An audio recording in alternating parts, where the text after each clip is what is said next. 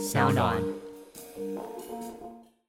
传统的金融商品大部分是由传统的金融机构，可能是投行，他们先发明、先这个推出的，然后他们先采用，接下来再往下，可能到其他产业的这个大企业，到这个机构投资人、专业投资人，再到零售的用户。但虚拟资产因为当初本身就是中本聪基于这个去中心化的理念所发明的，它的采用路径也是反过来的，变成由下往上，可能是比较多零售的用户，然后专业投资人、机构投资人、传统金融机构，再到这个传统的一些产业。所以说它本身这个发展的脉络是很不一样的。那也因为基于这个发展的脉络，其实我们对于说像台湾现在采用一个所谓渐进式的管理，可能先从一些指导原则开始，自律规范，然后再慢慢走向专法。我们觉得这样的一个做法事实上是非常适合虚拟资产的。那也能够在这个过程当中多去参考其他国家的一些这个经验。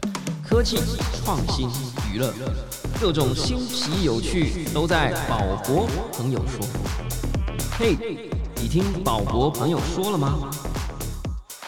？Hello， 欢迎来到宝博朋友说，我是葛如君宝博士。哇，现在这个风风火火啊哈，这个录制的时间点呢，ETF 比特币的 ETF 通过啦哈。当然，我们播出的时间大家应该已经很习惯通过了这件事哈，但是还说不定会有更多的 ETF 通过嘛，对不对哈？那全球虚拟资产业者的发展肯定也就逐渐的迈向成熟啊。在这个过程当中呢，政府的监理跟合作，不管是在提供消费者的保护也好啦，或者是在推动这个新的技术被大幅度的采用，其实都扮演了非常关键的一环哦。怎么样能够从法制面呢，直接推动台湾虚拟资产的产业监理制度啦，或者是政府跟社会还有产业之间的一个协作的关系哈，去帮助 Web3 的产业可以在台湾稳健蓬勃的发展哈。包括我自己很在意的哈，打击真诈骗、扶植真产业。有一些人是拿着区块链或技术的名号来诈骗，但他其实根本没有用这些技术，那你反而不小心打到的是真的在做产业发展跟真的有技术的就不对了嘛。所以今天呢，我们这是非常重要的问题，所以今天我们非常也荣幸啦，真的是超级期待的邀请到全球最大的交易所 Binance 币安，要来和我们聊聊啦。马上就来欢迎今天的大来宾，币安亚太区域市场团队的代表 Damian 何宣荣。宝博，那还有宝博各位的千万粉丝，大家好，我是 Damian。哇，真的是有这个老司机哦，有听节目的哦。有，我从2019年就开始听了。啊，感动啊哈！然后到现在，也真的进入这个产业哈，肯定呢是我们的节目真的有带来一些正面影响了哈，不然可能就不敢进来了哈。那这个我们来起底一下哈，不管是多大咖的来宾，我们都要来起底一下哈。Damian 呢，目前是 Regional Markets 哈，这个币安的 Regional Markets 亚太。APEC 亚太区域的市场团队，然后呢，有15年的传统金融跟顾问公司的经验，之前也在 BCG 波士顿顾问公司还做到 partner 这个就厉害了。那也在很多的比如说花旗这个之前花旗那以及在中国信托都有做过。然后呢，现在也是台湾金融科技协会的常务理事，所以在不管是过去的金融、现在的金融或未来的金融，或者我们社会的这个金融，我一直都说金融就是我们的一种幸福工程技术，让大家可以生活得更好的一种技术，都投入了很长的时间了哈。有没有什么我没有介绍到的？你要不要补充一下？哦，好，谢谢宝博的介绍。那我相信，宝博的千万粉丝应该对币安 Binance 应该都有一定程度的了解啊。但我还是大概简单介绍一下。那就像宝博提到的，就是币安的话，现在是全球最大的加密货币的一个交易所。那不管是从用户数，或说从交易量来说，应该都是全球排名第一。那除此之外的话，我们不只是一个交易所，我们其实是一个 Web3 一个整体的一个生态系。所以我们这里面还有专注于 Web3 的这个 VC， 也就是说所谓的 Venture Capital Fund 那去做投资，那也有像 Binance Academy 币安学院是专门去推广区块链相关的教育，所以整体的话其实币安的话是一个整个 Web3 相关的 ecosystem。 那我自己在这个币安的亚太区市场团队呢，主要负责的这个工作就是我们在重要市场跟政府单位、工协会、金融机构还有包含传统产业的一些重要伙伴的沟通跟合作。但其实我加入这个币安加入到 Web3 这个产业是在2022年的时候才加入啊。那在那之前，就像宝博刚刚介绍的，主要是在传统金融业相关的。那其实因为我之前做顾问的时候，其实比较忙碌啊，一年可能50天、100天的出差都是稀松平常的事情。在2020年的时候，因为疫情的关系，没有办法出差，多出了一些时间出来。然后那时候 Podcast 也开始越来越就是 popular 嘛，那时候就开始听宝博的这个 Podcast。那也是带我入门，那包括我当初第一个注册的交易所，还有我第一个买的 NFT， 其实都是在宝博的节目上面听到宝博或者是来宾介绍，然后带我这个入门。那到现在的话，我觉得其实是一个非常好的时机啊，因为刚刚宝博提到说比特币的 ETF 上市，然后在全球的监理也在逐渐成型的一个阶段，所以觉得也非常高兴能够在这个时机加入到这个产业，那一起呢跟产业当中所有其他的这个伙伴一起来努力。哇，大家听真的可以知道，肯定是这个不得了哈，这个沟通能力也非常好啊，可以做很多的事情。那背景呢，其实我们刚刚就在聊啊，就是说，哎，其实你以前其实是念工程的哈，我不知道这一段能不能起底啦就是说我刚刚本来想说，哎呀，这个宝博朋友说，听众朋友这个持续在增长哈，可能还是有些新朋友，也想要知道币安是什么，所以你刚才也介绍了一下。但是对于你呢，我们刚刚讲的都是那种哇，就是很厉害啊，合伙人啊，哈，这个花旗啊，中国信托啊，传统金融业啊等等啊。但是我刚刚是很惊艳，知道说你其实是工程背景的哦。对，我大学的时候是台大资讯系，所以也算是跟宝博这个过去这个有一点点关系啦，在同一栋大楼上课，对对对对，在靠近辛亥路那边。对对对对，那当然就是后来大学念一念，觉得同学实在有太多这种就是工程 programming 的这个天才，然后后来的话我就投入到就是比较商管的这个领域，所以离开学校之后的话，就主要就是加入了金融业，跟后来在顾问业也是以辅导金融业的客户为主。对啊，真的我觉得很厉害耶，念台大资工还可以斜杠到别的领域去了。对对对，我本来刚刚想说念台下职工沟通能力要这么好这么会讲话啊，但是也不能这样讲了，我们不要瞧不起这个写程式的这个好同学好朋友们啊，这个大家其实能力都很厉害，但我觉得你也非常特别。那我想呢，既然你有这个身份嘛，哈，这个角色，其实我就很好奇啦，就也想要来聊一下，就是说所谓的政府的这个角色。币安其实作为算是全世界非常大的这个交易所啦，那在其他地方国际上跟其他监管单位的合作到底是怎么样的？就是很好奇，就是说从你们的角度，因为你们自己是业者嘛，那有时候大家就会觉得，我业者想要最大的自由，我不想要被管，但有时候不是这样嘛，对吧？就是可不可以跟我们分享一下，为什么产业是需要被监管的？监管可以带来什么样的正面效应？你们的看法是什么？好啊，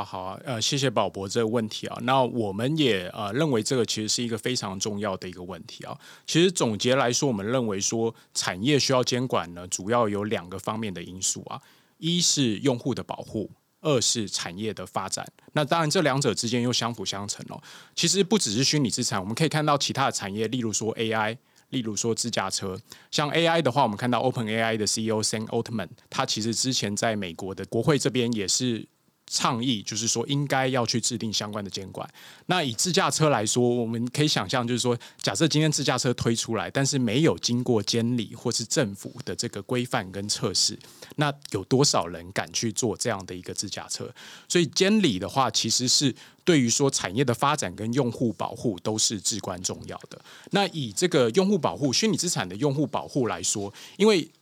虚拟资产其实也已经发展了大概将近15年的时间，从中本聪发明比特币开始，那到现在除了一些早期的采用者之外，有更多的零售用户，那还有机构投资者投入到这个产业，所以产业的规模跟影响力已经不可同日而语。那我们在2022年的时候，当然市场也发生了一些事件嘛，我们也看到很多的这个用户其实在这些事件当中受到了伤害。那虽然以币安来说，我们作为全球最大的这个平台，当然是受到很多用户的信任，我们可以把资安，可以把用户资产隔离，把交易公平性等等东西都做得很好，拉到很高的标准。但以我们的角色，我们并没有办法去要求所有的业者都跟我们一样，就是做到这样的一个标准。那万一有些业者出现事情的时候，其实我们已经看到，就是对于整个产业的这个影响，负面影响其实是非常有毁灭性的。所以我们认为说，透过监管把这样的一个标准拉高到一定的水平，让能够达到一定水平的业者呢，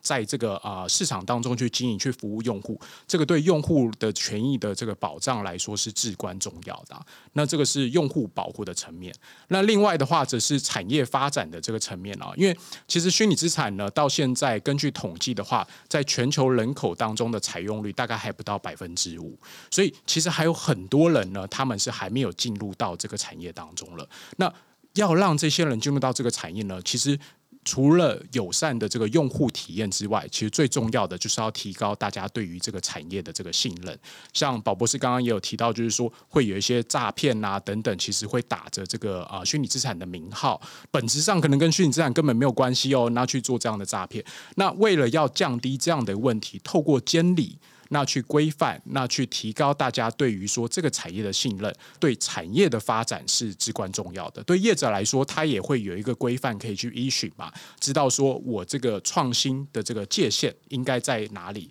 然后传统金融机构，像我们现在看到这个 ETF， 这也是让传统金融机构或者说其他类型的投资人，他们能够有一个比较值得信任，然后他们觉得就是 comfortable 的一个管道，能够到进入到这个产业当中。所以总结来说，我觉得两个关键字啦，保护跟信任，那这两者之间相辅相成，这就是为什么呢这个产业呢会需要监理的这个主要的原因。哇，其实外界常常会有一个印象啊，说，哎，你们虚拟资产加密货币不是都说去中心吗？哦，你们应该不享受监管吧？但其实不是啊。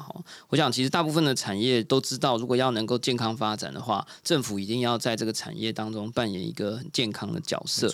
所以，我觉得这其实是什么？有没有去中心？我觉得这都误会哈。我常常都说，其实区块链是一个分散式的技术，你不要把它讲说去中心，我们没有真的要去中心，我们只是想要让这个市场的机制可以更自由、更分散发展。那我觉得这是一个误解。那尤其是有时候当真的有一些什么诈骗啦，或者是有一些这种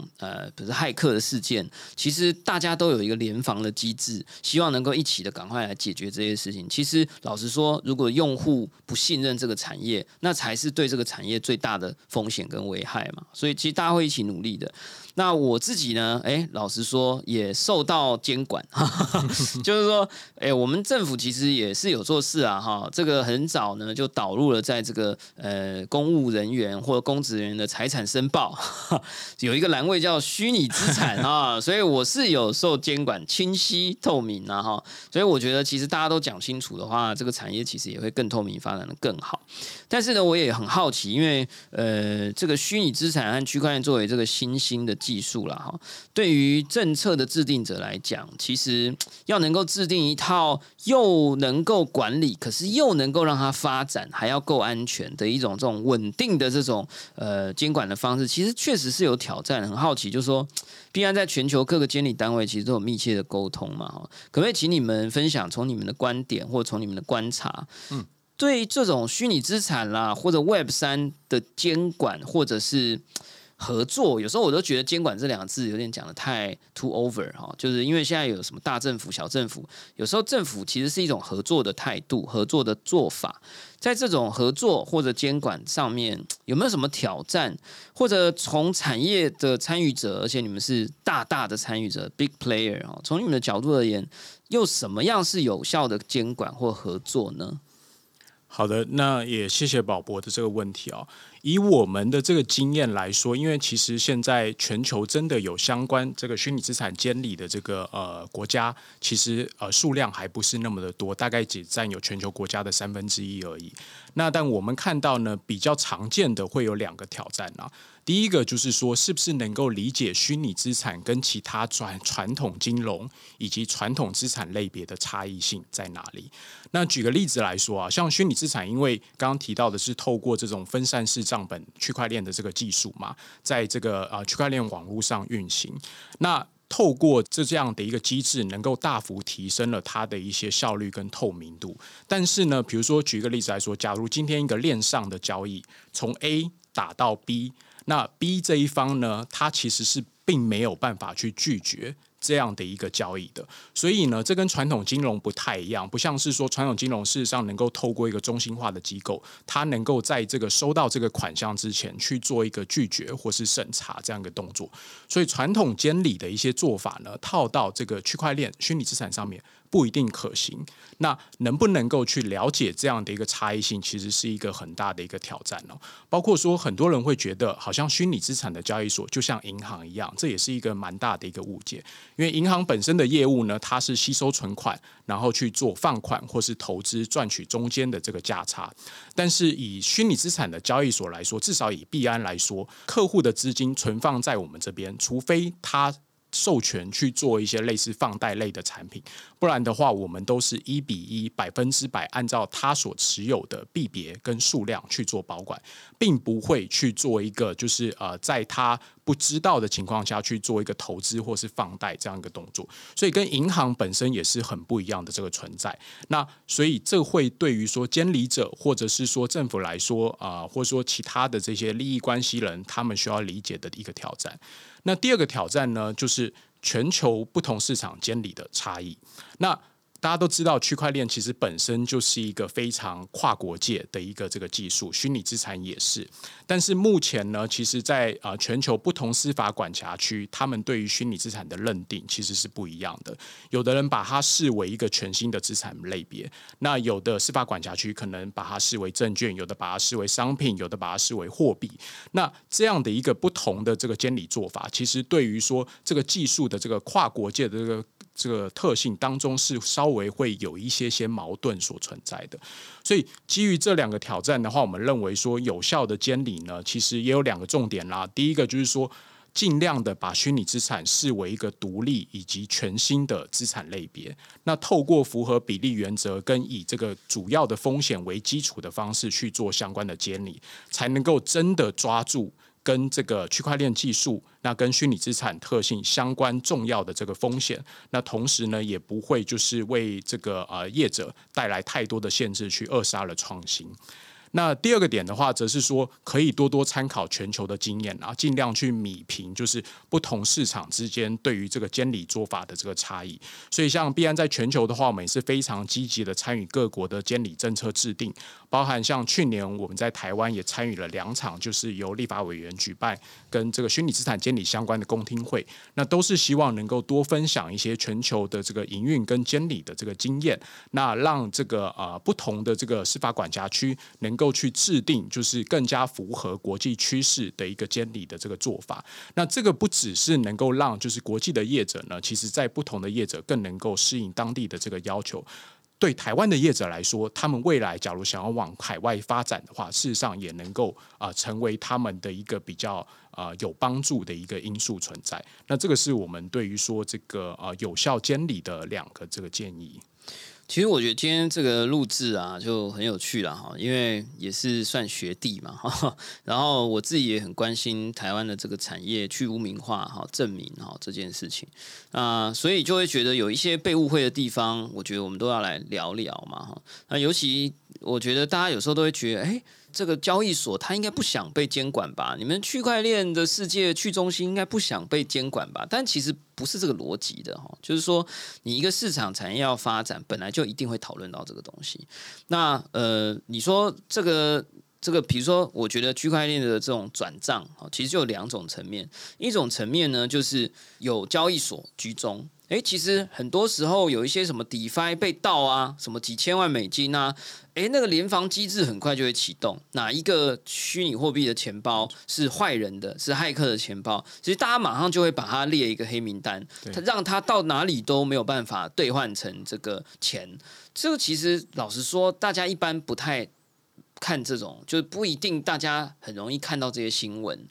不一定理解，所以就会有一个印象说，哦，你们不是去中心吗？所以你们不喜欢这种什么黑名单。可是老实说，产业真的要运作，有坏人出现的时候，大家就是要一起去防堵这些坏人，去把他得到的这些不法所得，哦，真的去变成钱，要来影响我们的世界。这其实本来就是大家都不想要。但是呢，所以在这种情况之下，其实交易所的角色就很重要嘛，因为交易所就要避免这些坏人去做这些坏事。第二个层面呢是这种所谓 Web3 的自管钱包。那老实说，对我区块链技术的支持者来讲，我觉得自管钱包的自主性也很重要啊。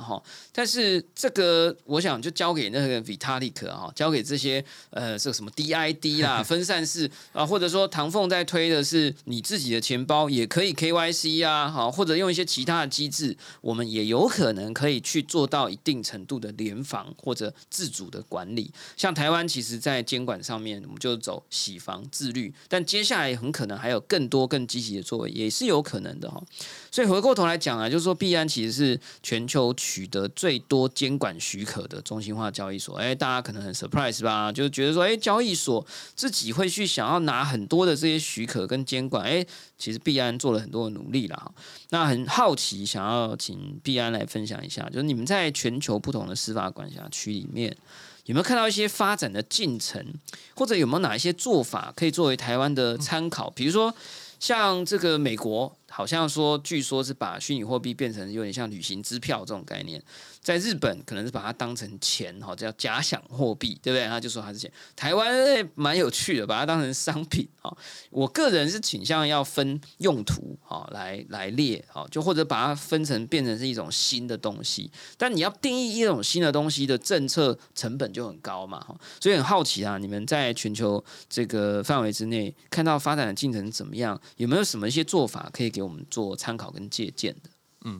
其实虚拟资产它整个这个采用跟它监理发展的历程是非常特别的。假如我们把它拿来跟传统的金融商品比较，传统的金融商品大部分是由传统的金融机构，可能是投行，他们先发明、先这个推出的，然后他们先采用，接下来再往下，可能到其他产业的这个大企业，到这个机构投资人、专业投资人，再到零售的用户。但虚拟资产因为当初本身就是中本聪基于这个去中心化的理念所发明的，它的采用路径也是反过来的，变成由下往上，可能是比较多零售的用户，然后专业投资人、机构投资人、传统金融机构，再到这个传统的一些产业。所以说它本身这个发展的脉络是很不一样的。那也因为基于这个发展的脉络，其实我们对于说像台湾现在采用一个所谓渐进式的管理，可能先从一些指导原则开始，自律规范，然后再慢慢走向专法。我们觉得这样的一个做法事实上是非常适合虚拟资产的。那也能够在这个过程当中多去参考其他国家的一些这个经验。那当然就是说每一个国家、每一个司法管辖区，他们在管理虚拟资产的时候，它可能有它不同的侧重，有的可能侧重在反洗钱，有的可能侧重在这个用户资产保护等等的，那市场操弄等等的。那这之间其实没有绝对的对与错啦，但是我们总结来说，我们觉得有三个这个建议吧，可以供就是包括台湾在内的一些这个国家来参考啊。首先第一个就是说为虚拟资产呢设计一个量身定做的监理框架。那这有点呼应到我刚刚提到的一个挑战，就是说今天假如要用既有的这个金融商品去硬是要去定义虚拟资产，然后用既有金融商品的这个管理框架去管理它，其实是一件非常困难的事情。所以像我们看到欧盟在去年就通过了这个所谓的MiCA，就是加密资产市场法案。那它除了就是帮欧盟多个国家建立一个比较一致的标准之外，在这个法案当中，它也明确定义，就是说虚拟资产呢是一个新的独立的一个资产类别。那他们也按照这个资产类别去制定相关的一些这个监理的这个做法，而不是说去套用一个既有传统金融资产管理的一个方法，在这个虚拟资产上面。那刚刚宝博也有提到嘛，就是币安在全球是拥有最多这个监理合规跟注册牌照的交易所，我们在欧洲的话，也在6个国家已经获得批准。那这里面也包含像是法国啊、意大利啊、西班牙等等。那也在继续就是往这个配合 MiCA 的这个道路上面努力。所以这是第一个这个建议啊，就是要打造一个量身定做的一个监理框架，而不是去套用一个传统金融商品的框架。第二个的话，我们的建议则是说，尽量能够去配置一个专责且多元的团队来监理虚拟资产。那也是因为虚拟资产它本身的特性就不太一样嘛。那我们去年的时候也看到有一些这个立法委员有在提倡，就是说是不是要设立一个所谓的虚拟资产局或者是金融科技管理局类似这样的单位。那我们看到像是在阿联酋的这个杜拜，那他们就设有一个虚拟资产管理局，叫做 VARA， 它是全球首个就是专门监理虚拟资产的这个机构。那即使是在像香港或是韩国，虽然说他们没有设一个专门的一个局或是一个非常成绩非常高的单位去监理虚拟资产，但他们有配置一个专门的团队。那这个是多元的背景啊，比如说有传统监理、传统金融、虚拟资产业、科技业等等，这样子他们比较能够去了解这个虚拟资产的特性，那还有它本身一个跨国的这个特性。那所以说有一个专门跟多元的团队去监理，这个也是我们比较建议的一个做法。那最后一个点呢，就是说除了监理之外呢，产业的发展也应该要并行。那这个我们在去年已经从看到，包含说日本跟香港，其实他们的政府高层都大力出来呼吁或者说提倡要去推广这个区块链跟 Web3 的产业。像这个日本首相岸田文雄就在他的这个白皮书当中，把区块链纳入了整个国家的数位转型的一个策略当中。然后我们也看到很多国家的这个监理者或是政府，其实他们也非常鼓励，就是说当地的传统机构也进入到这个产业，或者说这样金融体系能够跟所谓的这个虚拟资产的这个业者结合，那引导产业的正规发展，并且帮助掌握这些业者这个虚拟资产的这个金流。那这也能够对这个国家这个政府他们在反洗钱，然后在这个打击资恐上面，其实能够起到一个很大的一个效果啊。所以说总结刚刚我在 recap 下3个建议，就是说把虚拟资产视为一个这个独立的资产类别，设置有专职且多元的团队来做相关的监理。那最后呢，则是监理与产业发展并行。那这个是我们在国际上看到的一些比较好的做法的一个总结。哇，太棒了！本来只是找学弟来这个宝博朋友说说啊，结果呢，聊着聊着，有一点宝博朋友做的感觉了哈。因为其实我的这个新角色呢，也希望能够为这个产业做一些事嘛。那其实台湾过去老实说啊，应该有规则制定者的条件啊，但是很不小心的，我们暂时还没有成为规则制定者，我们其实比较是 follower。那从虚拟货币或加密货币的这个角度来看，其实各国已经都做了很多不错的示范，所以我觉得台湾在这块呢，应该可以选择一个相对适合台湾的产业的情境，那同时又能够促进产业发展的一些做法。那接下来我们就要进入这个我今天也非常关心的议题啦，就是犯罪防治跟用户的保护。像我的千万粉丝应该有注意到，我们其实是不太找老实说啦，我们不太找交易所来节目哈，原因是因为我们也没有觉得，因为我自己都觉得虚拟货币对我个人而言，有时候就是好玩、学习啊、知识、科技、科学，但是又觉得说现在逐渐也成熟了，2024年了哈，这个新的市场一波又要起来了，我觉得还是来聊一聊，就是如果我们能够做好犯罪防治与用户保护，这应该是一个很棒的产业。那就要来讲一下，就是说。我自己的这个角色跟在我背后的这个组织当中呢，我们其实是非常重视打诈跟防诈啦。那外面又常常听到这个区块链啊，或者虚拟货币啊，有时候不小心其实技术是中立的嘛，对不对？那交易所其实也是在做产业普及化的工作，但是呢，又不小心有时候有一些洗钱诈骗的一些负面的新闻，就会带到好说好像是加密货币，好像是交易所，以至于大众呢对于虚拟资产普遍有时候不小心会有一些负面的观感。那除了来自法规上的要求之外呢，其实也很好奇，就是说业者应该要怎么做，如何做？哈，刚刚的是宝博朋友做，是我要做啦。但是其实，在防诈、犯罪防治或用户保护，其实就是变成是产业要做了。业者应该要如何做，才能够化解大众或者是来自于监管机关对于产业的这个疑虑？我相信这肯定也是必然，每天起床都在想的事，是不是可以给我们分享一下？好啊，首先我非常同意刚刚宝博提到，就是说技术本身是中立的，是一个中性的这个东西。那其实都是看就是人们怎么样去运用它。那举个例子来说，就像社群网络或者是信用卡，其实它推出来呢，它其实是要解决就是人与人沟通或者是说这个支付的这个问题。但是当然，它也有可能被用来成为就是诈骗集团去找到这些受害者的一个管道，或者是说信用卡在出来的时候也很容易就是被盗刷。那其实区块链它本身来说已经被证明是世界上最有力的一个执法工具啊，因为在链上这些所有的交易呢，都有它的不可篡改跟公共性。刚刚宝博也有提到一些例子嘛，就是说假设今天有一个这个不法的资金盗取，其实它放在这个钱包当中，它的钱包已经被标记了，就算它好几年不动，当它一挪用的时候，它就有可能会被追查到。那我们也不是讲而已嘛，我们这边也分享一些数据啊，根据这个 Chainalysis 的这个报告。Chainalysis 就是全球最知名的一个币流追踪的一个解决方案提供商。那在2021年跟2022年呢，其实所有虚拟资产的交易当中，只有不到 0.5% 是跟不法行为有关的， 0.5%、啊。那根据联合国自己的这个报告，在实体经济当中呢，这个透过法币完成的交易当中，大概有 2% 到 5%是跟不法行为有关的，所以这个比例呢，其实本身就是一个几十倍的比例。那我们在考虑说，法币交易可能还是虚拟资产的这个交易的这个金额几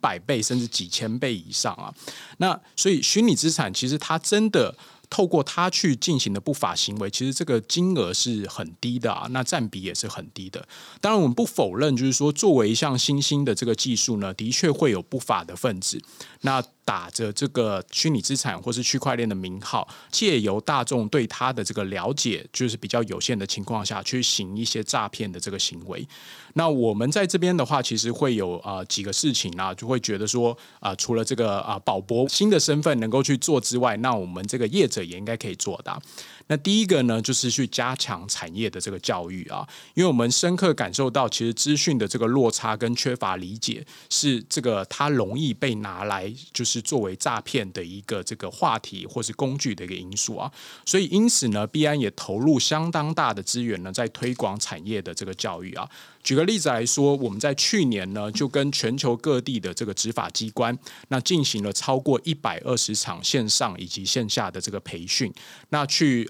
分享，就是说区块链技术的特性，那虚拟资产相关犯罪的一些态样，那还有在打击跟追查上面的一些技巧。那目的呢，就是希望说能够从执法机关开始去减少或者说去打击相关的犯罪。那针对一般的这个使用者来说呢，我们也有这个所谓币安学院这样一个平台，那上面的话有超过大概500篇这样的一个区块链相关知识的内容，当中也有很多是跟治安防诈相关的。那去年的话也大概有2700万的这个用户呢，有在透过我们这个平台上面去了解区块链相关的这个知识。那这个是在教育端的一个工作啊。那除此之外的话，在政府端这边的话，我们觉得公司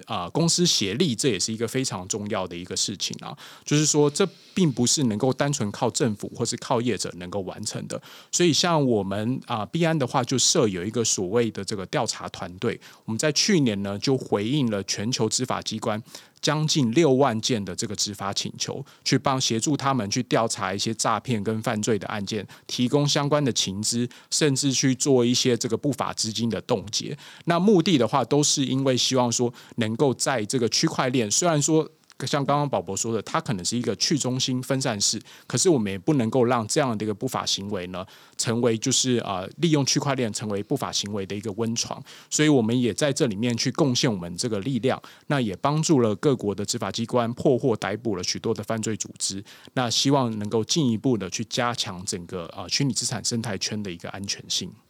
哇，真的是回答非常好。那我想，关于这个问题，我们就再进入到下一个部分哈，就是说，虚拟资产的平台哈，有时候大家就会觉得很好用是很好用，但是很容易真的想要知道说，哎，大家钱放在哪里啊？然后他怎么去保管我们的虚拟资产啊？或者有时候坊间不小心听到说，哎，谁谁谁说他是某某交易所的啊？好，那到底他是不是真的在那个交易所工作，或者是说，这个平台到底是不是真的有用区块链在保管他的虚拟资产？其实这个透明度如果做得好，大家才可以信任，那这个产业才可以成长。很好奇啦，就是说从业者的角度而言，可以透过设置什么样的机制或采取什么样的做法，才能够帮助就是我们刚刚讲的正在大规模被采用的这个技术跟所谓的产品或者这个科技，可以去帮助这些愿意接受它、使用它的这些平台的用户，可以拥有更多的透明度，去落实这个所谓的消费者的保护。而且，这消费者保护有时候甚至不是你的平台用户哦，因为你如果品牌很有名，很可能都会有人说：“哦，我是哪里的哪里的。”那到底要怎么去保护可能即将成为你的消费者，或者是整个产业的消费者，怎么样去保护他们？你们的观点是什么？能做什么事情？对，刚刚录音前才在跟宝博聊天啦，就是现在市场就是大家觉得逐渐好转嘛，那也开始出来越来越多的诈骗了。那刚刚宝博也有提到，就是说他刚最近就看到一个，就是打着币安名号，然后去说，哎，他是币安的这个行政助理的这个潜在的诈骗。那以像我们平台来说，在我们的这个网站上面呢，其实就有一个专区，它是能够输入，就是说，比如说今天有人告诉你他是币安的员工，那不管他是他的电话、他的 email， 或是说他的 Telegram 等等的这些账号，可以输入到这个专区当中。那我们会告诉你说，这个人是不是真的是币安的这个员工？那我们可以的话，我们之后也把这个连结就是附在这个 podcast 下面，那能够让大家去做一个参考啊。那除此之外，其实对于说用户来说呢，他们在选择这个交易平台的时候，除了说这个交易深度，那用户体验，其实大家最在意的，尤其在2022年之后，就是这个平台的这个透明度跟安全性嘛。所以其实提高资产保管的透明度呢，我觉得是平台那包含币安在内非常重要的一个责任啊。那像在这个2022年11月的这个事件发生之后，我们就成为全球率先提出一个所谓资产储备证明这样的一个交易平台，那透过了就是包含就是所谓的这种零知识证明，然后这个梅克尔数这样的一个技术呢，定期的去揭露，就是所有用户呢，他存放在我们平台上的资产都是被1:1，就是原封不动的去做一个保存，并没有去挪作其他的这个用途使用。那这样的一个做法呢，我们一直持续到现在，每个月都是定期发布，那也已经成为了就是国际上一些比较大的平台大家遵循的一个标准。这是第一个啊，就是交易所应该能够去做到这样的一个事情，去提高资产的透明度。其实以我过去传统金融的这个经验来说，甚至传统金融机构都不可能够做到这件事情。你可能只能等它这个每一年被会计师稽核的时候，然后才能够看到这样的一个数据啊。但是以像虚拟资产，因为它有这样一个特性，我们是定期每个月去揭露相关的一个资讯。那除此之外呢，其实有时候难免会有一些极端事件的发生啊，像是骇客等等的。那因为对于虚拟资产业的商业保险还不成熟，所以说呢，像币安的话，我们就是用一个所谓的 self insurance， 就是说我们自己去提拨一个这个从我们利润当中去提拨一个资金，我们叫做这个 SAFU， 就是投资人保护资金，大概目前是有12亿美金的一个金额，那去应对就是说极端事件发生，例如说骇客事件的时候，能够去对用户去做一个赔付，那这也是呢平台对用户的一个承诺。再来第三点的话，我想特别强调的一个是说所谓的严格上下币的一个机制啊，因为大家也知道虚拟资产的话，其实种类非常的多啊，全球其实真的说起来大概有1-2万种以上。那币安作为全球最大的平台，其实大概是大部分的项目都会希望能够到币安上架，但是事实上呢，现在在币安全球平台上面能够交易的币种呢，大概就是300多种。那这为什么？是因为我们就有一个非常严格的一个审核的机制，有专门的团队，那他们会透过一套完整的所谓 due diligence 尽职调查，去了解这些专案它的一个内容、路线图、团队、产品，那它的法遵等等的，来去评估说它是不是能够上架到这个交易所。那去提供给用户呢，在这个平台上面去交易的时候有一个最好的一个保护。那除此之外的话，我们也是不断的去投资我们的这个合规计划。我们在2022年在合规的相关的技术流程跟人才的花费大概有1.6亿美金。那在2023年呢，这个金额进一步的提高到2.1亿美金。那这个都包含了就是聘请专业的团队，我们在全球法遵团队有将近500个人，然后也同时呢不断的去精进我们相关使用的一些技术流程等等。那以上这些措施呢，目的都是在确保，就是说避免我们的平台被不法分子使用，那从而呢去保护用户的一个安全。哇，真的解释的非常完整啊！也可以看得到这个币安作为交易所，我相信很多其他交易所可能也都是会一起努力的来把这个产业做得更好啦。那我想最后到节目尾声啊，本来是想要问说，你们这个作为全球最大的交易所有没有一些作为？那我自己其实都有参与到，所以我可以直接讲啊，就是说，以前我在北科大的时候，没有，我那时候已经离开，但我是社团指导老师啊。那这个北科大区块链社，也办一些知识推广的活动。那 Binance 的 Academy 啊，就是这个推广知识的这一块，也有参与，那也有支持。那同时我也参与过你们跟政大哈的这个也办过一个好像跟法遵对监理沙龙有关的活动，那我也有去，所以我相信你们其实币安啊，在台湾的这个产业发展啦，或 Web3 的生态圈，其实肯定会持续的参与啊。那我想刚刚讲了很多啦，我想最后还是希望听听这心里话哈，就是说。最后有没有什么 call to action？ 有没有什么未来你们的愿景啦？哈，在台湾推动啊。那同时呢，也好奇啊，就是说你作为一个对这个产业有正面的理想跟抱负，然后也是相信这个技术的人，你觉得有没有什么大家要做好什么样的准备，再来接触这个新的东西？有没有一些最后的 call to action？ 多看书啊，多听宝博朋友说啊，有没有什么 call to action 是大家？觉得听完这一局，其实觉得这个原来不是荒野，不是沙漠，并不是可怕的大西部。其实已经有这么多的国家，这么多的地方，其实都是有很多越来越安全、越来越好的这个环境跟规则了。有没有什么样的 call to action 说，如果有兴趣进来，你要多做什么？如果你自己还觉得不够了解，你多做什么准备？这样子。